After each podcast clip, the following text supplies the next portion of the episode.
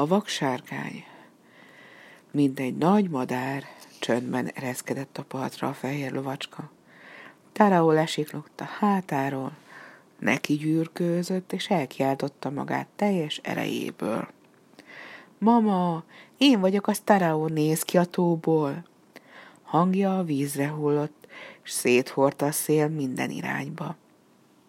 Megint neki fohászkodott Taraó, teleszívta magát levegővel, s nagyot kiáltott. Mama, én vagyok a Taraó, néz ki a tóból. Hangja behatolt a tó vizébe, egészen a tó közepéig, és ott eltűnt nyomtalanul, mint a buborék. Mama, kiáltotta Taró harmadszor. Hallgatás volt a válasz, csak a szelíd hullámok vonultak neszezve a tavon. Taró addig kiáltozott, míg be nem rekedt. Felelet azonban nem érkezett a tóból. Hiába minden. Nincs itt semmiféle sárkány. De ha mégis van, az nem az én mamám. Akármennyit kiabálok, akárhogy hívom, nem válaszol. És keserve sírásra fakadt Taraó. Ne sírj, Taraó, mondta Aja, mi ez a tó? Biztos nem felel a mamád, mert nem hallja.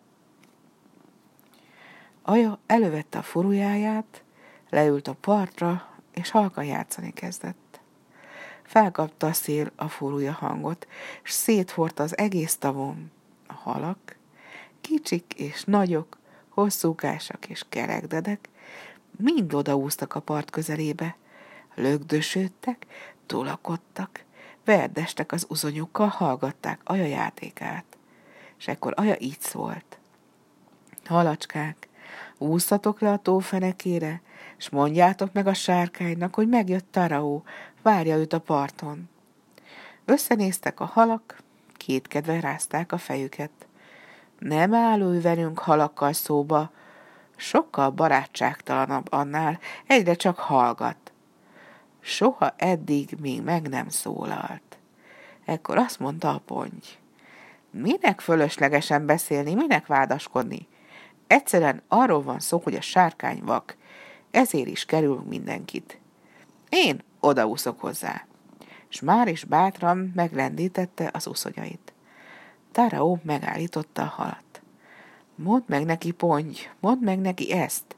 Megjött Taraó, látni akar téged. Azzal előhúzta ruhájából a fafésűt, amelyet útközben óvatosan őrzött, és odaadta a pontynak. A ponty magához szorította a fésűt, és eltűnt a hullámokban. Egy perc sem telt el, s nyílként röppent ki a tóból, hármat szökkenve izgalmában, mielőtt meg tudott volna szólalni. A hallgatak sárkány, mondta végül, a ponty, átvette a fésűt, sírva fakadt, és azt üzente, hogy azonnal jön. Akkor egészen biztos, hogy ő a mama, örvendezett Taraó. Kiegyenesedett, összeszorította a kezét, s hangosan elkiáltotta magát. Mama! Megremegett a víz. Aranyos fény csillámlott végig rajta, és a tóból egy hatalmas sárkány emelkedett ki. A sárkány odaúszott a parthoz. Taraóra szegezte vak szemét, előre nyújtotta hosszú nyakát.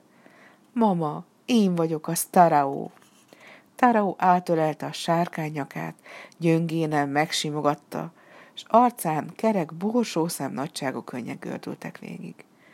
Eljöttél hozzám, ilyen messzire, éjszakra. Ó, ha csak a fél szememmel láthatnálak, ha láthatnám, milyen nagy és erős férfi lettél.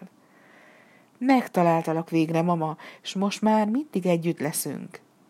Ezekre a szavakra a sárkány elsírta magát, vak szeméből forró könnyek peregtek. Milyen jó vagy te, Terahó! Igazán együtt maradsz velem egy ilyen szörnyel? Hát persze, mama, és a nagymama és a többiek, mind. Mindnyájan együtt fogunk élni. Csak azt mondd meg... Elhallgatott Terahó, azt gondolta, talán jobb nem megkérdezni. Aztán mégis megkérdezte. Csak azt mondd meg, miért lett belőled sárkány, mama? Nem változhatsz vissza emberré? Lehorgasztotta erre a fejét a szörny, sóhajtott egyet, aztán belefogott a történetbe. hogy elbeszélte Raónak, miért lett belőle sárkány. Amiatt történt minden, hogy megszegtem a törvényt. Biztos hallottad a régi szólást, aki három halat egy maga eszik meg, vízi szörny válik belőle. Ez az egész tavasszal történt. Elmentem dolgozni a többiekkel együtt a hegyekbe, bár akkor már nehezen jártam, mert téged hordtalak a szívem alatt, és nem volt semmi, amit kívántam volna enni. Nem kellett se lepény, se köleskása, se forrásvíz. Nem is lett volna szabad az erdőbe mennem akkor, de a szükség kényszerített. Apád már nem élt, és nem volt senki, aki helyettem mehetett volna. Látták a falumbeliek, hogy nehezen vonszolom magam, megsajnáltak, hátra hagytak ebédet főzni, ők meg bementek az erdőbe. Hálával gondoltam az emberi jóságra. Leültem egy falá, kinyújtóztattam a lábaimat, pihentem. Aztán, hogy délután lett, lementem a folyóra vízért. Látom, három hal úszik a vízben. Jó, nagyok, kövérek. Bementem utánuk a vízbe, pedig hideg volt, és kifogtam őket. Ez lesz aztán a meglepetés, gondoltam magamban. Hogy fognak örülni a többiek? Tüzet raktam, hozzáláttam a halsütéshez. Az emberek pedig még mindig nem jöttek. Hirtelen nagyon éhes lettem. Olyan finom illatuk volt a sült halaknak. Megeszem egyet, gondoltam, és a többiekkel nem eszem már. Letörtem egy kis falatot a halból, Hihetetlenül finom volt. Soha ilyen finom halat nem ettem. Észre se vettem, és már is elfogyott az egyik. Nem tudtam megállni, megettem a másodikat, aztán a harmadikat is. Mire felúcsuttam, már késő volt. Égettem ellen, mintha tűz lobogott volna a testemben, kiszáradt a torkom. A vizes hordóra hajoltam, és inni kezdtem. De akármennyit ittam, nem múlt el a szomjúságom. Akkor a folyóhoz rohantam, lehajoltam, és inni kezdtem. Éreztem, ahogy minden vér kifut a szívemből. Hogy aztán mi volt, nem emlékszem. Mikor magamhoz tértem, látom, én már nem én vagyok, hanem egy rettenetes visziszörny, és egy mély tóban élek, de hogy az mikor, hogyan keletkezett, nem tudom. És akkor eszembe jutott a régi parancsolat aki három halat egymaga eszik meg, vízi szörny válik belőle.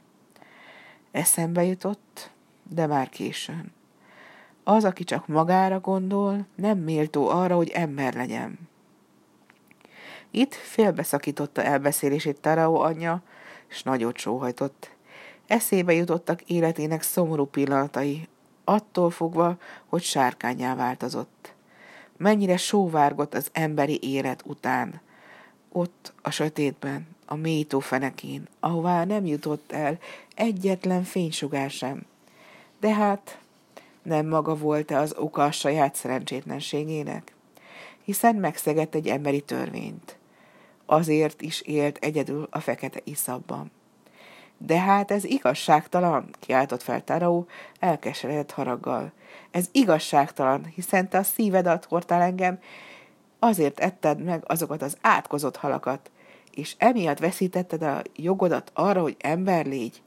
Nem túlságosan kegyetlen büntetés ez? Nem szabad arra, hogy egy valaki jól lakjon, a többiek pedig éhezzenek. Szigorú az élet itt a hegyek között. Igen, ez nem történhetett volna meg, ha lett volna elég hal, elég rizscipó mint például abban a faluban, amelyet megszabadítottam a fekete ördögtől.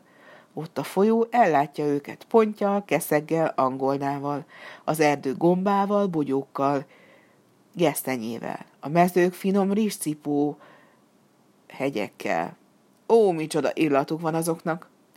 Ha volna mindenből bőségesen, senkinek sem jutra eszébe megítélni, kijevet többet, kijevet kevesebbet és senki nem átkozná magát azért, hogy három halat evett meg. Eszébe jutott Teraónak a szomorú élet az ő szerencsétlen szegény falujában, és tisztán hallotta a nagymama hangját, aki hétrét görnyedve ültette a babot a mezőn, és mint az imát úgy mondogatta hozzá. Egy szembabot elültetek, nőhelyébe ezer, Még egy szembet elültetek, nő helyébe tízezer.